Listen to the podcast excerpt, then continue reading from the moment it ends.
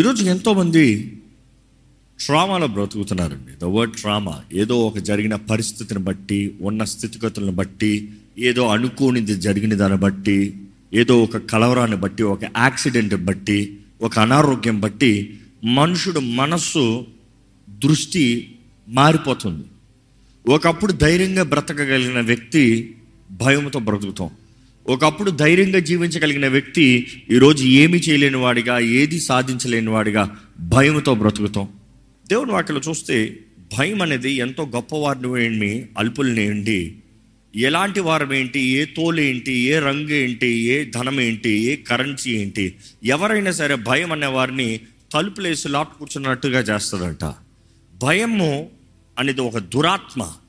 You see we have an expressive fear. Fear అనేది emotion కూడా ఉంది.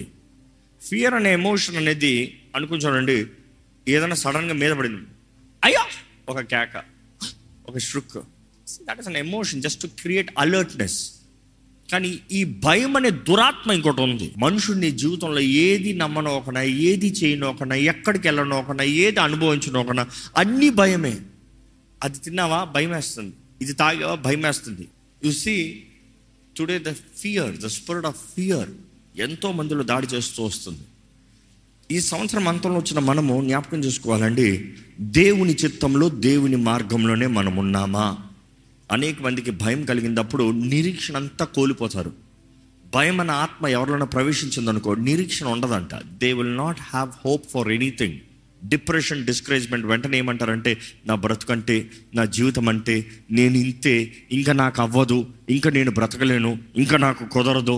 దేవుని వాటిలో చూస్తానండి, రెండో రాజుల గ్రంథము ఆరో అధ్యాయము ఎనిమిదో వచనం నుండి చదువుకోదామండి. సిరియా రాజు ఇశ్రాయేలుతో యుద్ధము చేయవలెను కోరి తన సేవకులతో ఆలోచన చేసి ఫలాని స్థలమందు మన దండుపేట ఉంచుదామని చెప్పెను. ఇక్కడ చూస్తే ఈ సిరియా రాజు ఇశ్రాయేలీల రాజుని ట్రాప్ చేద్దామని, చంపుదామని, నాశనం చేద్దామని పొంచి ఉంటే తొమ్మిదో వచనం చదవండి. అయితే ఆ దైవజనుడు అయితే ఆ దైవజనుడు ఏ దైవజనుడు? అక్కడ ఎవరు ఆ దైవజనుడు? ఎలీషా. ఎలీషా గురించి చదువుతున్నాం అక్కడ. ఆ ఇశ్రాయేలు రాజునకు వర్తమానం పంపి ఫలాని స్థలమునకు నీవు పోవద్దు, అచ్చటికి సిరియనులు వచ్చి దిగి ఉన్నారని తెలియజేసిన గనుక ఇశ్రాయేలు రాజు దైవజనుడు తనకు తెలిపి హెచ్చరిక చేసిన స్థలమునకు పంపి సంగతి తెలుసుకుని తన వారిని రక్షించుకొనెను. మనం చూస్తున్నామండి, దైవజనుడు మాటనిచ్చాడు. ఈ రోజు దైవజనుడు అంటే దైవజనుడు నీ పక్కన కూర్చోవాల్సిన అవసరం లేదు. ఆ రోజు ప్రవక్తలు ఉన్నారు దేవుని వాక్యాన్ని తీసుకొస్తానికి. దేవుడు వారికి మాత్రమే ఇస్తే వారు మనుషులకు తెలియజేసేవారు.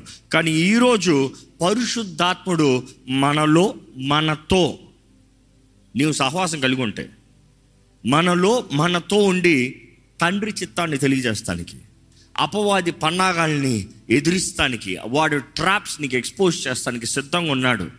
ఇక్కడ చూస్తే రాజు వార్త పంపిస్తున్నాడంట, beware of passing that place, ఎందుకంటే అక్కడ వారు శత్రువులు ఉన్నారు.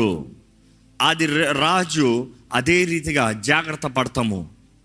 మీరు చూస్తే అక్కడ ఒక్క ట్రాప్ కాదు, ఒక్క స్థలము కాదు, ఒక్క రీతిగా కాదు, అనేక రీతిలుగా, అనేక విషయముల్లో, అనేక స్థలాల్లో you know they have been trapping and God Hess been saving.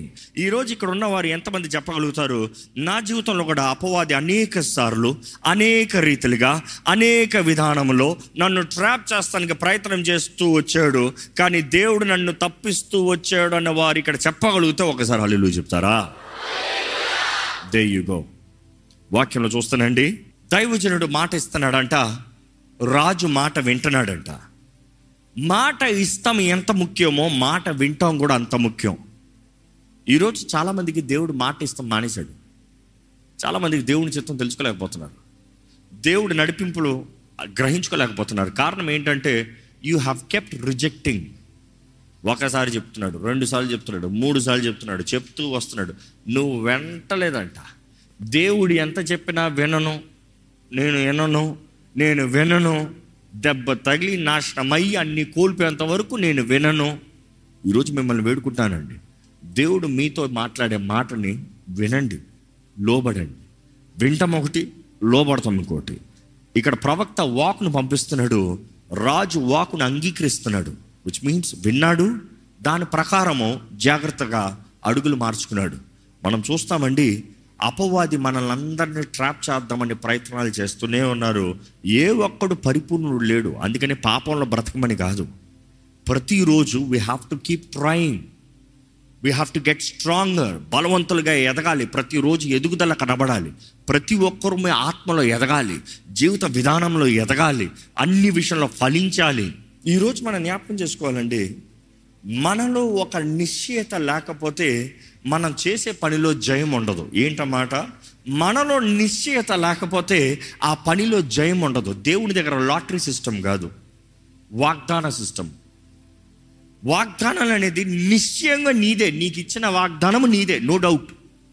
Lottery కొంటే నువ్వు జయిస్తావో లేదో తెలీదు, వాగ్దానం వస్తే నిశ్చయంగా నీదే.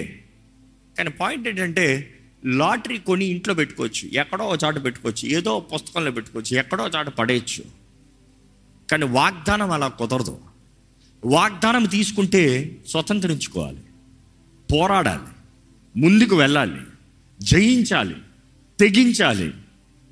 Are you daring enough to claim your promise? మిమ్మల్ని అడుగుతున్నాను, are you daring enough to claim your promise?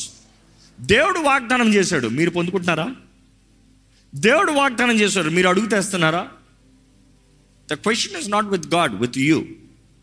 ఈరోజు ఎంతోమంది భయము భయము భయము వారి జీవితంలో వారికి నిశ్చయత లేదు. ఇక్కడ చూస్తానండి, దేవుని ప్రవక్త దైవజనుడు మాటను అందిస్తున్నాడంట, రాజు వెంబడిస్తున్నాడంట, అపవాది ట్రాప్. ఇంకో మాటలు చెప్పాలంటే, ఈ రాజు శత్రు రాజు చేతుల్లో నుండి ప్రతిసారి తప్పించబడుతూనే ఉన్నాడు. దాని తర్వాత రాజుకి కోపం వచ్చిందంట. అక్కడ తెలుగులో ఎలా ఉందో తెలియదు కానీ ఇంగ్లీష్లో అయితే ఆయన ఉగ్రుడై ఉంటుంది. ఎవడది?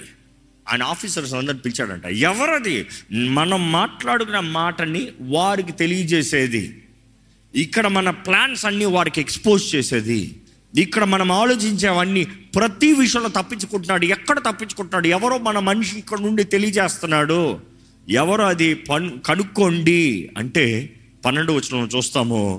అక్కడ అంటాడు, అయ్యా రాజా, one of his officer officers అంట, ఆ వ్యక్తి బాగానే తెలిసి ఉంది రాజు కన్నా. ఆయన అంటున్నాడు, రాజా, మన దగ్గర నుండి ఎవరో కాదయ్యా, మన దగ్గర నుండి ఇక్కడ అక్కడికి లీక్ చేయాల్సిన అవసరం లేదయ్యా, వారి దగ్గరే ఒక మనిషి ఉన్నాడు, వారి దగ్గరే ఒక దైవజనుడు ఉన్నాడు, వారి దగ్గరే ఒక ప్రవక్త ఉన్నాడు. ఇంకా మాటలు చెప్పాలంటే, ఇస్రాయేల్లో ప్రవక్త ఉన్నాడు. ఈరోజు చెప్తానండి, ఒకప్పుడు ఇస్రాయేల్లో ప్రవక్త ఉన్నాడు అంటే అందరికి అడలు. ఎందుకంటే ఇస్రాయేల్ వాళ్ళ సీజన్లో చూస్తే అనేక సంవత్సరములు ప్రవక్తలు లేరు, కొన్ని వందలాది సంవత్సరాలు దేవుని దగ్గర నుంచి ఒక్క మాట కూడా లేదు. ఆ పరిస్థితుల రాజులకి ధైర్యం, ప్రవక్త కనబడ్డా ఏదో కౌంటర్ జరుగుతుందిరా అని భయం. ఇస్రాయేల్లో ప్రవక్త ఉన్నాడు అన్న మాట వస్తే ఏ రాజైనా రెండుసార్లు ఆలోచిస్తాడు, భయం పడతాడు. ఈరోజు మీ జీవితంలో ప్రవక్త ఉన్నాడా పాయింట్ కాదు, ఈరోజు ఎవరున్నారా మీ జీవితంలో? పరిశుద్ధాత్ముడు ఉన్నాడా? That is the point. మీ జీవితంలో పరిశుద్ధాత్ముడు ఉన్నాడంటే అపవాదికి అడలు, నీ శత్రువుకి అడలు. నీ జీవితంలో పరిశుద్ధాత్ముడు లేడంటే యువర్ అ ఫ్రీ గ్రౌండ్, దోచుకుని పోతూనే ఉంటాడు. వాడు దొంగ, వాడు దోచుకునేవాడు, వాడు నాశనం చేసేవాడు. ఈ రోజులో బలవంతుడైన దేవుడు నీలో ఉంటే మాత్రమే నీ జీవితంలో ధైర్యం ఉంటుందండి, లేకపోతే పిరికి తన ఆత్మే. అందుకని తిమోతికి రాస్తున్నాడు పౌలు, పిరికి తన ఆత్మని నీకు ఇవ్వలేదు కానీ శక్తియు ప్రేమయు ఇంద్రియ నిగ్రహం అనే పరిశుద్ధాత్మని దేవుడిచ్చాడు. నీలో ఉన్న ఆత్మ పిరికితనము కాదు, అది దురాత్మ అయితే భీతి పిరికితనం. కానీ పరిశుద్ధాత్ముడు పిరికోడు కాదు, హీఈస్ ద పవర్. ఆయన బలం, ఆయన శక్తి ఆయనలోనే ఉంది, కార్యం అంతా ద ఫోర్స్ ఆయనలోనే ఉంది, ఆయన దేవుడు. ఈరోజు ఈ మాట జ్ఞాపకం చేసుకోవాలి, మన జీవితంలో దేవుడు ఉన్నాడంటే మన జీవితంలో జయం ఉంటుంది. మన జీవితంలో దేవుని కలిగి ఉండవలసింది మన బాధ్యత. దేవుడు సిద్ధంగా ఉన్నాడు ప్రతి ఒక్కరిని నింపటానికి, ప్రతి ఒక్కరికి సహాయం ఇస్తానికి, ప్రతి ఒక్కరిని బలపరుస్తానికి. కానీ మనము మన స్వార్థానికి బ్రతుకుతూ పరిశుద్ధాత్మని కలిగి ఉండాలంటే అది సాధ్యం కాదండి. ఇక్కడ ఈ వాక్యం చూస్తే అక్కడ ప్రవక్త ఉన్నాడయ్యా, వారి దగ్గర దైవజనుడు ప్రవక్త ఉన్నాడు. ఆ ప్రవక్త ఎలాంటి వాడంట, ఆయన రాజుకి తెలియజేస్తున్నాడు, the very words you speak in your bedroom, ఏదైతే నీ అంతఃపురమో నీ బెడ్రూమ్లో మాట్లాడుతున్నావో, నీ ప్రైవేట్ రూమ్లో మాట్లాడుతున్నావో, నీవు డిస్కస్ చేసి ఏ రీతిగా ఇశ్రాయేలుని దాడి చేద్దామని నువ్వు ప్రయత్నం చేస్తున్నావో, ఆ మాటను తెలియజేస్తానికి వారి దగ్గర ప్రవక్త ఉన్నాడు. వారి దేవుడు వారికి తెలియజేస్తున్నాడు, మనం చెప్పుకోవాల్సిన అవసరం లేదు. ఆ మాట విన్న రాజు ఆ ఉక్రోషంలో ఆయన అంటున్నాడు, గో ఫైండ్, ఎల్లో పదమూడో వచనంలో చూస్తున్నాము, వెళ్ళి ఎక్కడున్నాడో కనుగొండి, అతన్ని పట్టి తీసుకురండి. ఎవరిని తీసుకురావాలంట? దైవజనుణ్ణి, ద మ్యాన్ ఆఫ్ గాడ్, దేవుని వ్యక్తిని పట్టుకుని తీసుకురామని అపవాది పంపిస్తున్నాడు. ఇక్కడ చూస్తున్నాము దైవజనుణ్ణి పట్టి తీసుకొస్తానికి మనుషుడు పంపించమంటే మనం చదువుతామండి. ఆయన ఎక్కడున్నారంట? పదమూడో వచనం చదవండి దయచేసి. అందుకు రాజు, మేము మనుషులను పంపి అతని తెప్పించినట్లు నీవు వెళ్ళి అతను చోటు చూచి రమ్ము అని సెలవీయగా అతడు దోతానులో ఉన్నాడని వర్తమానము వచ్చెను. ఆయన ఎక్కడున్నాడంట? దోతానులో ఉన్నాడంట. దోతాన్ అన్న మాటకు అర్థం ఏంటంటే the place of two wells, రెండు బావులున్న స్థలము, the place of two wells. మనం చూస్తాము యాకోబు కుమారులు ఆ స్థలంలో ఉంటాం. యోసేపు తన అన్నలు ఎక్కడున్నారో చూసి వెళ్తానికి చూసి వస్తానికి వెళ్తాడు చూడండి, తండ్రి పంపిస్తాడు చూడండి. యోసేపు చూస్తానికి వచ్చిన స్థలము వాళ్ళ అన్నని దోతాను, that is a place of two wells. వాళ్ళ అన్నలు అక్కడ ఉన్నారు, ఆ స్థలంలోనే తను కొట్టి చంపుదామనుకున్నారు, ఆ స్థలంలోనే తన బావిలో పడేశారు, ఆ స్థలంలోనే తనని బానిసగా అమ్మేశారు, ఇష్మాయిలీ వారు ఆయన్ని కొనుక్కుని వెళ్ళారు. What is that significance of Dothan? The place where the point of transition, the crossover point. What is crossover? ఒక జీవితం నుండి ఇంకో జీవితానికి, ఒక స్థలం నుండి ఇంకో స్థలానికి, ఒక అవకాశం నుండి ఇంకో అవకాశానికి. యోసేపు జీవితంలో చూస్తే తన జీవితము కుమారుడిగా ఉన్న జీవితము బానిసగా వెళ్తున్నాడు, కుమారుడిగా ప్రారంభించిన వాడు బానిసగా వెళ్తున్నాడు. It is a point of transition. ఆ పాయింట్లో తన జీవితమే తల్ల కిందలు అవుతాం చూస్తాము. That's a place Dothan. ఆ స్థలంలో దోతాన్ దగ్గర ప్రవక్త ఉన్నాడన్న మాట తెలియజేయబడిందంట. ఏం చేశాడు చూడండి, గుర్రములను గుర్రములు రథములను రథములు గొప్ప సైన్యమును పంపెను. గుర్రాల్ని పంపించాడంట, రథాల్ని పంపించాడంట, గొప్ప సైన్యాన్ని పంపించాడంట. దేనికి దేనికి గొప్ప సంసోన్ లాంటి వీరుణ్ణి సీజ్ చేసుకుని వస్తానికి, అవునా? లేకపోతే ఒక గొప్ప దేశాన్ని రాష్ట్రాన్ని మొత్తం బానిసలుగా చేసుకుని వస్తానికి, సీజ్ చేసి వస్తానికి, అవునా? నో. సరే, రాజును బంధించుకుని వస్తానికి, అవునా? నో. ఒక్క ప్రాఫిట్, ఒక ప్రవక్తని తీసుకుని వస్తానికి రథములు గుర్రములు ఇంకా గొప్ప సైన్యము. ఇందుకు శత్రు అంత పంపిస్తున్నాడు. ఆ మాట మీరు గ్రహించుకుంటే మీ జీవితంలో ఎందుకు ఇన్ని దాడులు, మీ జీవితంలో ఎందుకు ఇన్ని ఆటంకాలను గ్రహించుకుంటారండి? You see only only one one reason. శత్రువు చూసింది దేవుడి దగ్గర నుండి ఆ ఒక్క వ్యక్తి మా మాటను తెలుసుకుంటున్నాడు, వాక్ను పొందుకుంటున్నాడు. కాబట్టి శత్రు ప్రా పన్నాగాలు ప్రణాళికలు అన్నిటినీ ఈ ఒక్క వ్యక్తి ద్వారంగా లయమైపోతుంది. కాబట్టి ఈ వ్యక్తిని ఎలాగైనా పాడు చేస్తే, ఈ వ్యక్తిని ఎలాగైనా నాశనం చేస్తే తన ఇష్టము తన కోరికలు అన్నిటిని నెరవేర్చుకోవచ్చు అనే ఆశ. ఈరోజు మీ జీవితంలో మీ మీద కలుగుతున్న దాడులు, మీరు అనుకుంటున్నారు what am my. Let me tell you clearly, మీ తరం మొత్తంలో దేవుడు నిన్ను కోరుకున్నాడేమో, నీ తరం మొత్తంలో అందరిలో దేవుడు నిన్ను కోరుకున్నాడేమో. Maybe you are that Dothan place, the place of cross over. నీ లైఫ్ ఆ దోతాన్ అయ్యి ఉండొచ్చు, ఆ స్థలం. ఏంటి, ఇంతవరకు ఒక్క రీతిగా బ్రతికారు, బట్ నీ ద్వారా ఒక బ్రేక్ ఒక బ్రేక్ మారాలి, ట్రాన్సిషన్ పాయింట్. నిన్ను బట్టి, నీ ప్రార్థన బట్టి మేబీ అపవాదికి నువ్వు మధ్యలో పడుతున్నావు. వాడు తరాల నుండి ఏళ్తూ ఉన్నాడు, ఈడు ఎవడరాయుడు మధ్యలో దూరి, నా కార్యాలు చేయనోడు, నా దోపుల్ని జరిగించినోడు, నాకు రావాల్సిన నాకు రావనోడు, నాకు రావాల్సిన జీవితాలు, సమయము, అవకాశాలు, తరుణాలు ఈ ఏంటి ఏంటి దేవుడు అని అడ్డం పడుతున్నాడు. ఎవడి వ్యక్తి ఏంటి ఈ వ్యక్తి ప్రార్థనల ద్వారా నా కార్యాలకు ఆటంగా పడుతున్నాయి, అందుకని మామూలు దెయ్యాలు పంపించాడంట. ఈ సెండింగ్ ఇస్ బెస్ట్ ఈ sending is best but remember, ఎప్పుడైనా సరే అపవాది తన బెస్ట్ పంపించేటప్పుడు దేవుడు ఏం ఊరుకున్న దేవుడు కాదు. దేవుడు ఏం ఊరుకున్న దేవుడు కాదు మనం గమనిస్తామండి. ఆ రాత్రి వారందరు చుట్టుముట్టారంట. తెల్లవారుజామునే దాసుడు లేచాడు. దాసుడు లేచి బయటకు వచ్చి చూసి అయ్యో, అదే ఎక్స్ప్రెషన్ చదవండి. ఏంటి చదవండి అక్కడ? దైవజనుడు అతడు పనివాడు పెందల కడలేచి బయటికి వచ్చినప్పుడు గుర్రములను రథములను గల సైన్యమును పట్టణమును చుట్టుకొని కనబడెను. అంతటా అతని పనివాడు అయ్యో నా ఏలినవాడా, మనము నా ఏలినవాడా, ఆయన కేక వేస్తున్నాడంట. అయ్యో దైవజనుడా, చూడు చూడయ్యా, ఇక్కడ ఉన్న పరిస్థితి చూడు, వీరు వచ్చిన వారు చూడు. Oh no my lord, what shall we do? ఈరోజు చాలా మంది అడిగే ఇదే dialogue. Oh no my lord, what shall I do, what shall we do? ప్రభువా, ఏం చేయాలో అర్థం కావట్లేదు, ఈ పోరాటం వచ్చింది ఏం చేయాలో అర్థం కావట్లేదు, ఈ సమస్య వచ్చింది ఏం చేయాలో అర్థం కావట్లేదు, ఈ స్థితి వచ్చింది ఏం చేయాలో అర్థం కావట్లేదు, I don't know what to do. Here is your answer. Better then asking what should we do, ask God, open my eyes, నా కళ్ళు తెరువయ్యా, ఏం చేయాలో చూస్తానికి, ఏం జరుగుతుందో చూస్తానికి కళ్ళు తెరువు.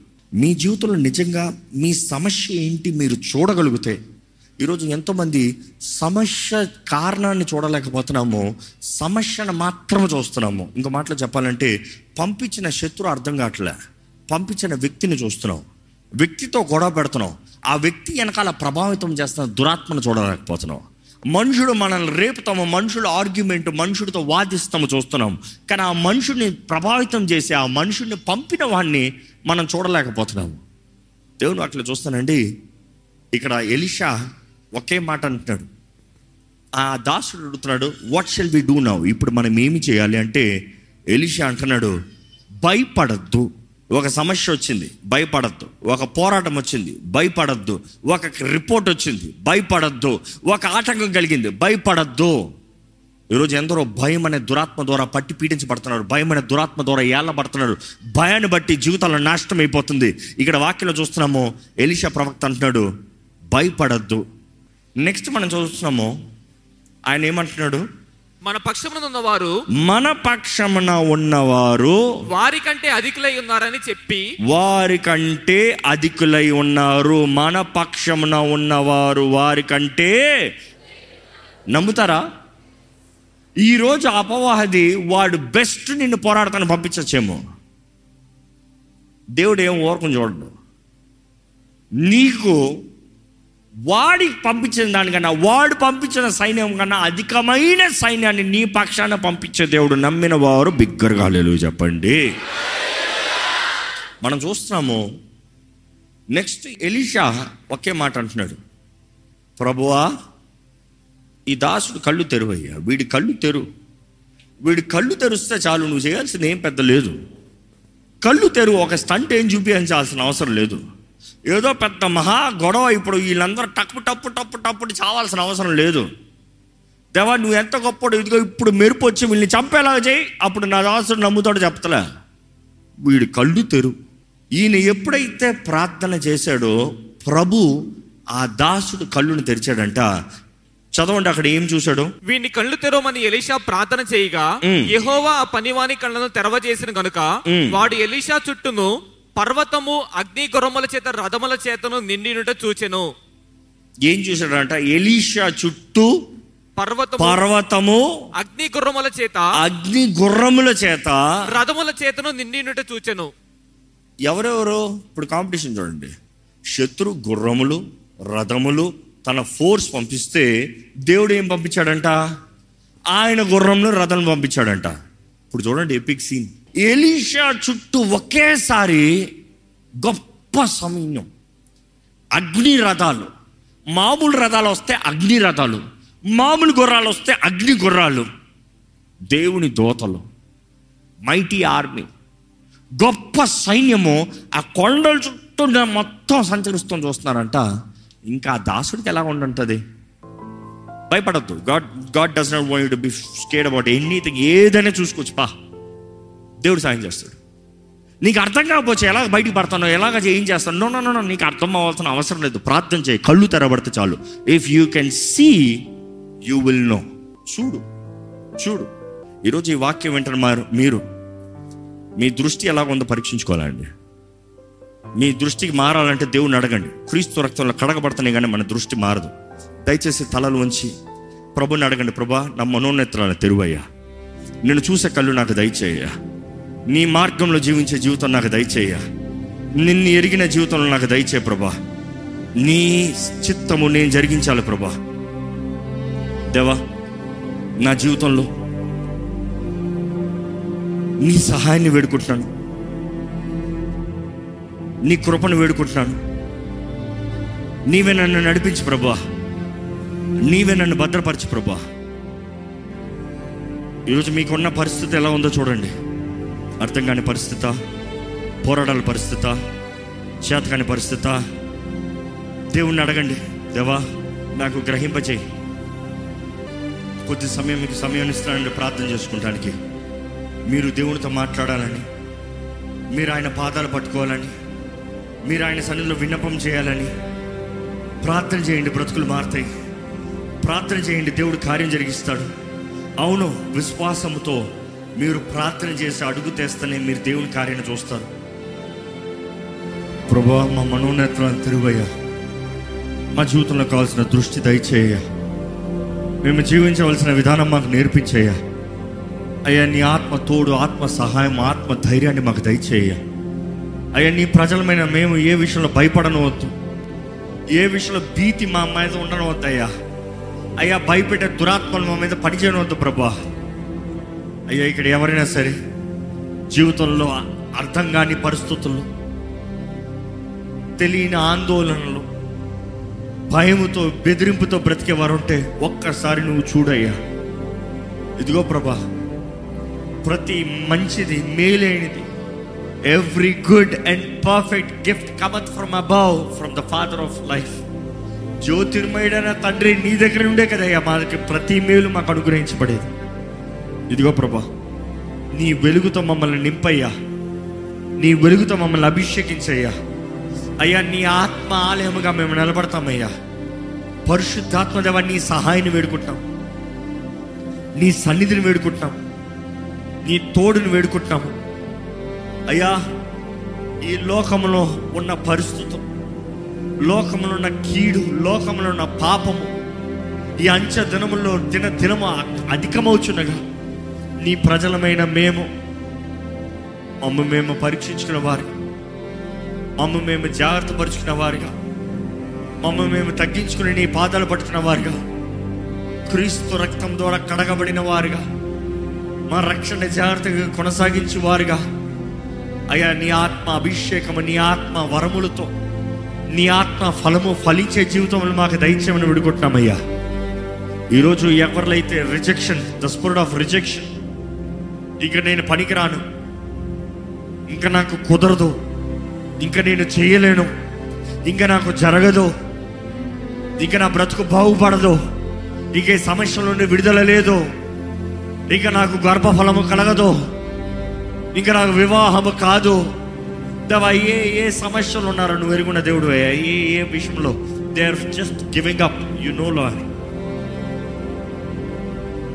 దేవా, నీ వాక్యం సెలవిచ్చిన ప్రకారం, నమ్ముతే నమ్మువానికి సమస్తము సాధ్యమన్న ప్రకారం, ఇదిగో ప్రభా, నీ వాకు ద్వారంగా వారి హృదయంలో విత్తనాన్ని విత్తు ప్రభా. ఈ సమయంలో విత్తు ప్రభా. వినుట వలన విశ్వాసం వస్తుంది కదయ్యా, విశ్వాసం కలుగుతుంది కదా ప్రభా. నిరీక్షించు వాటి నిజ స్వరూపము కదయ్యా విశ్వాసం. అయ్యా, అదే రీతిగా విశ్వాసము అదృశ్యములు, దృశ్యములు కదా ప్రభా. దేవా, ఈరోజు ఇక్కడ ఉన్న ప్రతి ఒక్కరి జీవితంలో నీ వాగ్దానాలను పొందుకున్న వారుగా, విశ్వాసముతో బ్రతుకువారుగా, వారు విశ్వాస పయనము, విశ్వాస యాత్ర, దేవా తృప్తితో, ఆనందముతో, సంతోషముతో ముందుకెళ్ళటానికి సహాయం తెచ్చి, సనుగుడు గొనుగుడు ఆత్మ మాలో చోటు ఉండనవద్దు ప్రభా. కృతజ్ఞత దయచేయ. ఇంతవరకు నడిపించే వందనం, ఇంతవరకు మేలు చేసే వందనములు, ఇంతవరకు జయమిచ్చే వందనములు, ఇంతవరకు ఫలింపజేసే వందనములు, ఇంతవరకు ఆదరించే వందనములు, ఇంతవరకు లేవనెత్తే వందనములు అయ్యా. నీకు వందనములు చెబుతూ కృతజ్ఞతాస్తుతులు తెలియజేస్తూ అయ్యా, నీ వాక్యం సెలవిచ్చిన ప్రకారం అన్ని విషయములందు అన్ని సమయంలో కృతజ్ఞతాస్తుతులు తెలియజేయమని వాక్యం సెలవిస్తున్న రీతిగా దవా, చిన్నదని కాదు పెద్దదని కాదు, ప్రతిదీ నువ్వు ఇచ్చిందే, ప్రతిదీ నువ్వు చేసిందే. నిన్ను బట్టే మా జీవితంలో అన్నీ ఉందయ్యా. నీకే ఎల్లప్పుడూ వందనాలు చెల్లిస్తూ కృతజ్ఞతతో జీవించే భాగ్యం ఇక్కడున్న ప్రతి ఒక్కరికి దయచేయమని, ప్రతి పిరికి తన ఆత్మని పారదోలుతున్నాం ప్రభా. నీ ధైర్యము, నీ ఆత్మ ద్వారా అనుగ్రహించబడే ధైర్యం అనుగ్రహించి దేవా, నిశ్చయతతో, సంతృప్తితో, ఆనందముతో ఘనంగా పోరాడే జీవితంలో మా అందరికి అనుగ్రహించమని, విత్తన వాక్యం ముద్రించమని నజరేయుడైన యేసు నామములో అడిగి వేడుచున్నాం తండ్రి. ఆమేన్.